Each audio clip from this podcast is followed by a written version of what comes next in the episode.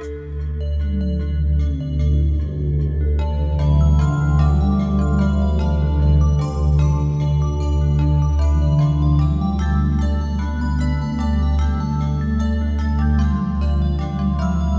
to Lunar Magic Tea Time, where we discuss all things magical, mystical, metaphysical, and sometimes even a little mundane.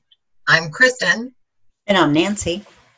And this week we are going to talk about altars.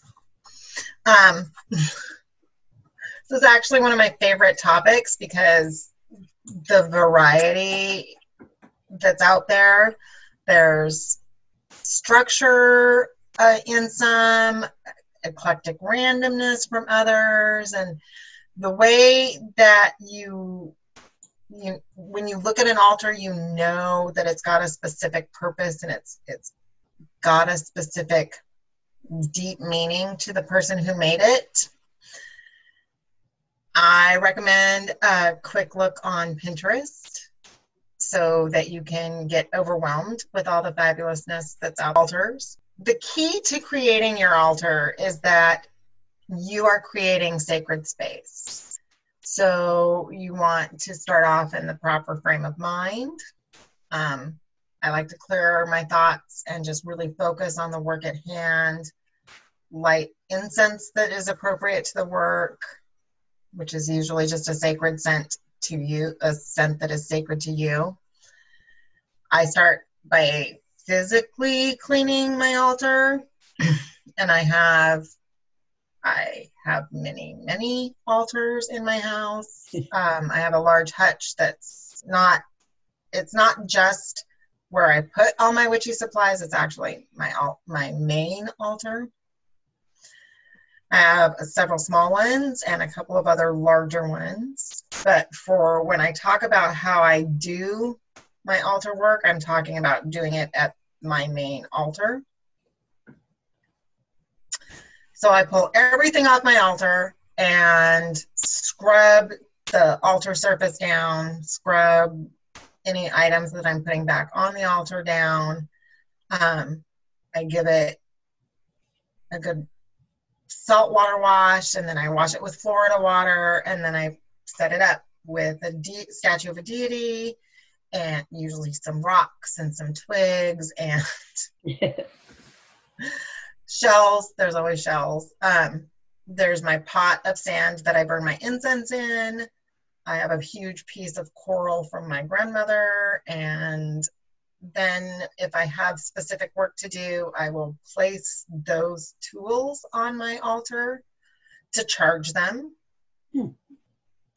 Um, uh, because of the because of the way my house is and the way the only space that I have for my main altar, I don't worry so much about setting up directions on it, um, which we'll get into a little bit later. Um, but then when I'm done setting it all up, I light some incense and usually do an offering of a candle, and then we're good for usually a month or so. Oh, that's great. Um, you know me, I'm not big on structure and rules, but I feel like I will be adding some of these practices to my altar creation. But I'm not big on incense. Uh, what do you think about using essential oils instead of incense? I say if it works for you, absolutely go for it. A little on a candle as part of the offering would yeah, be just did perfect. That, did that last night. So, some faith paths are going to require that your altar be set up in a very specific way and have very specific things on them. Um, I'm going to do my best to cover them. Wicca is definitely one of those that requires your altar be set up very specifically. It requires that certain things go north, to the north, and to the east south, and west. Okay. So at the north, you're going to put your cup representing the goddess and any food. Okay. To the east, you're going to put your bell. And then to the southeast, your bowl of salt. the south, you're going to place your bowl of water. And in the west, you're going to put your wand and your athame. athame. And then on the north corners, so the north, the very, very northeast and the very, very northwest, you're going to put your statues or your items that represent the god and the goddess. Oh, okay. Very structured. Very, very structured. The directions all represent an element. Um, and I always forget the order that they go in. So, because I am not Wicca. Yeah. Okay. I do believe that north is water. Probably because you had the cup in the north. So the directions all each represent an element.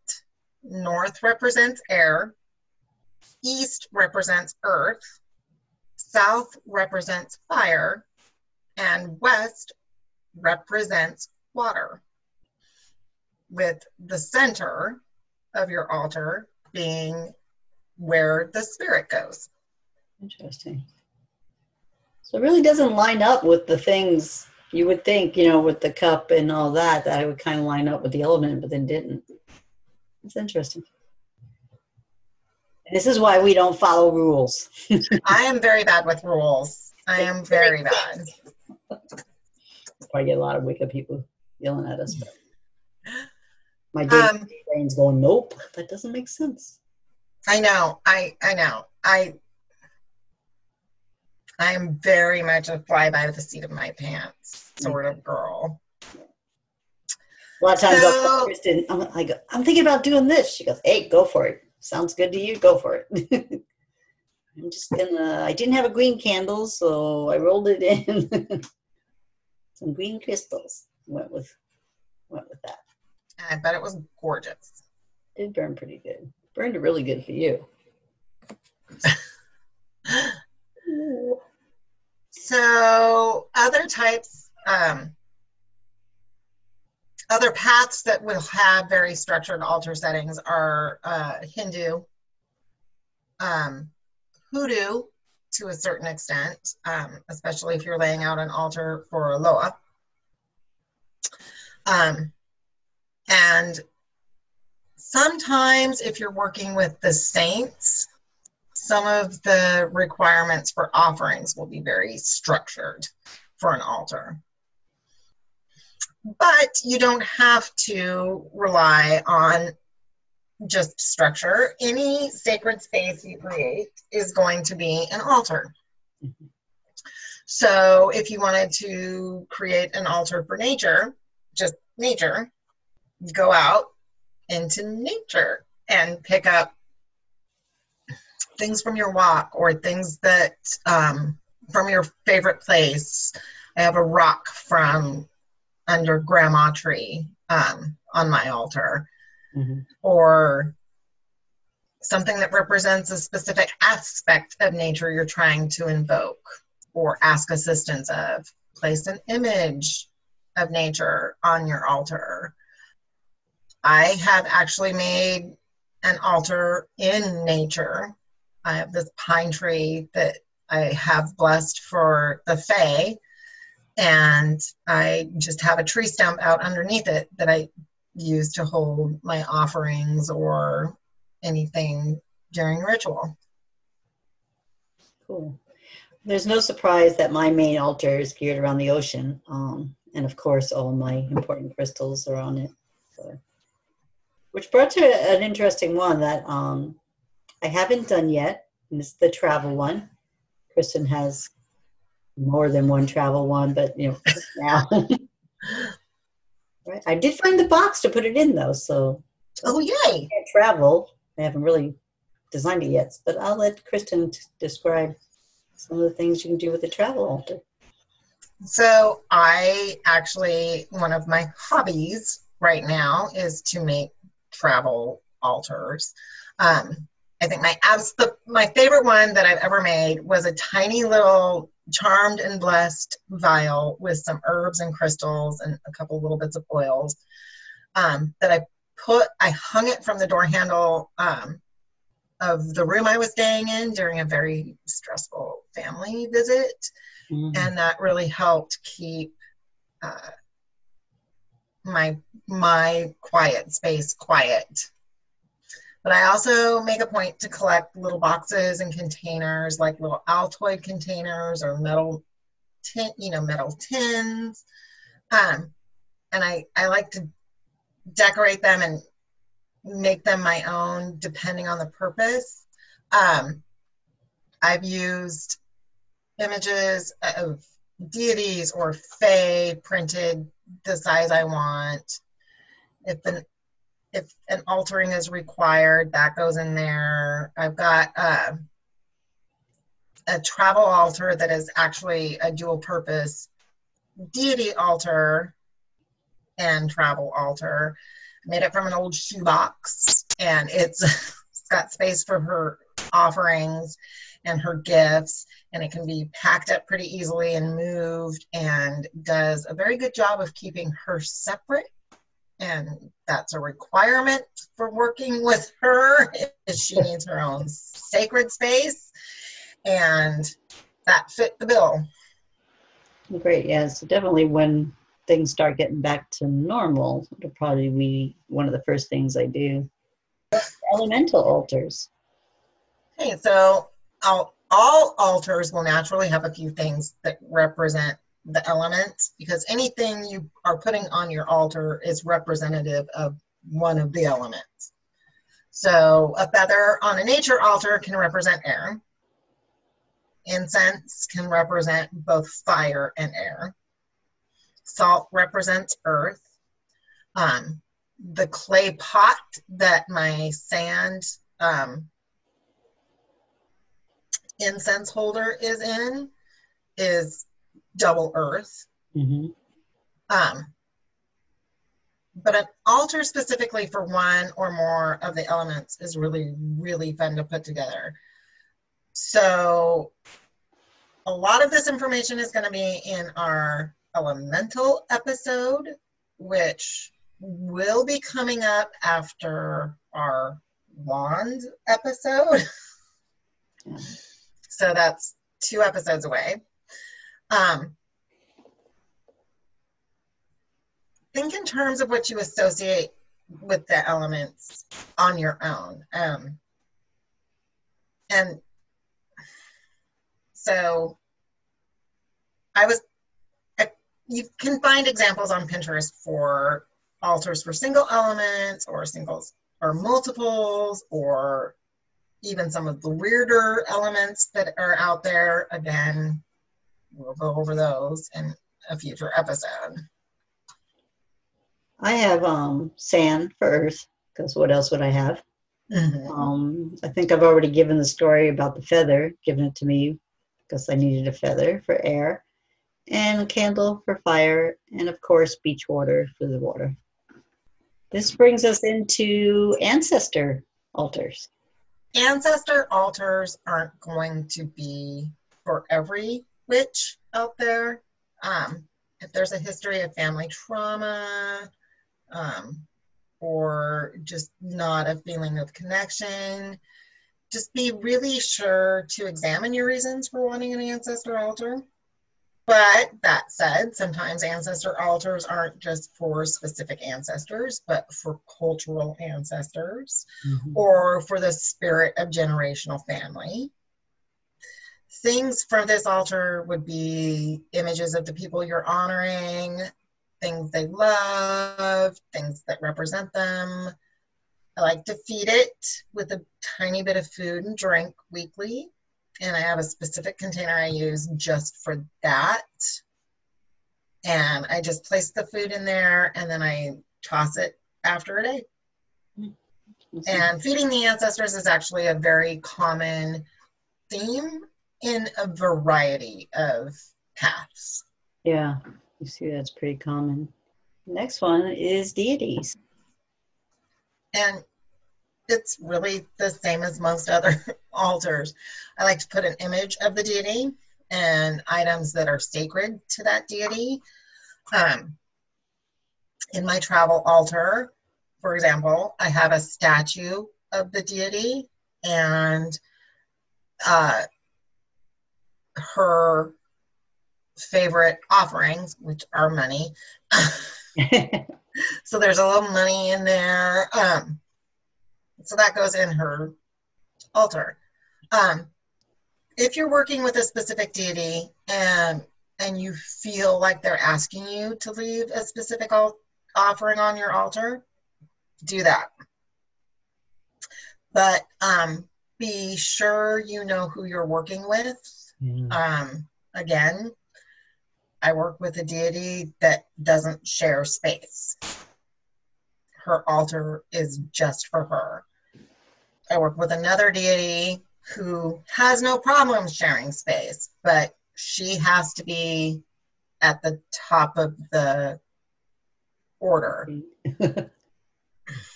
yeah. So sometimes it's specific foods and drinks that you need to leave.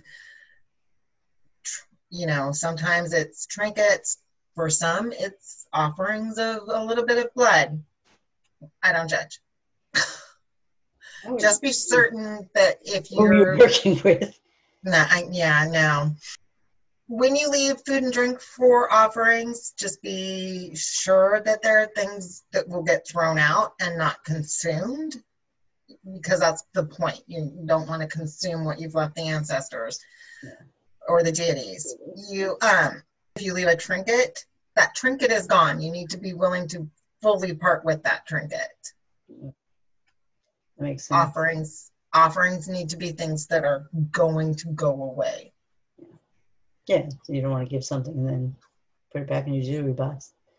Exactly. Um, when we were doing the research for this, I thought, you know, I, I don't have a DV's altar. And so I'm sitting here at my desk and I'm typing up notes for the episode. And I kind of glance to the right where I have my goddess painting and um, sculpture and um, a representation of the horse and sea seashell for the sea. And I'm like, okay, well, really, this is basically my altar for the Morrigan. Um, yep. I have my Raven can holder, candle holder, and a case of crystals with my sigil sandbox. And I'm like, okay. So sometimes we make things without even realizing what we're, what space we're creating. Yes. Altar. Right now, my room is going through major changes, so I haven't moved around a little bit. But yeah, I'm like, okay, maybe I do have one.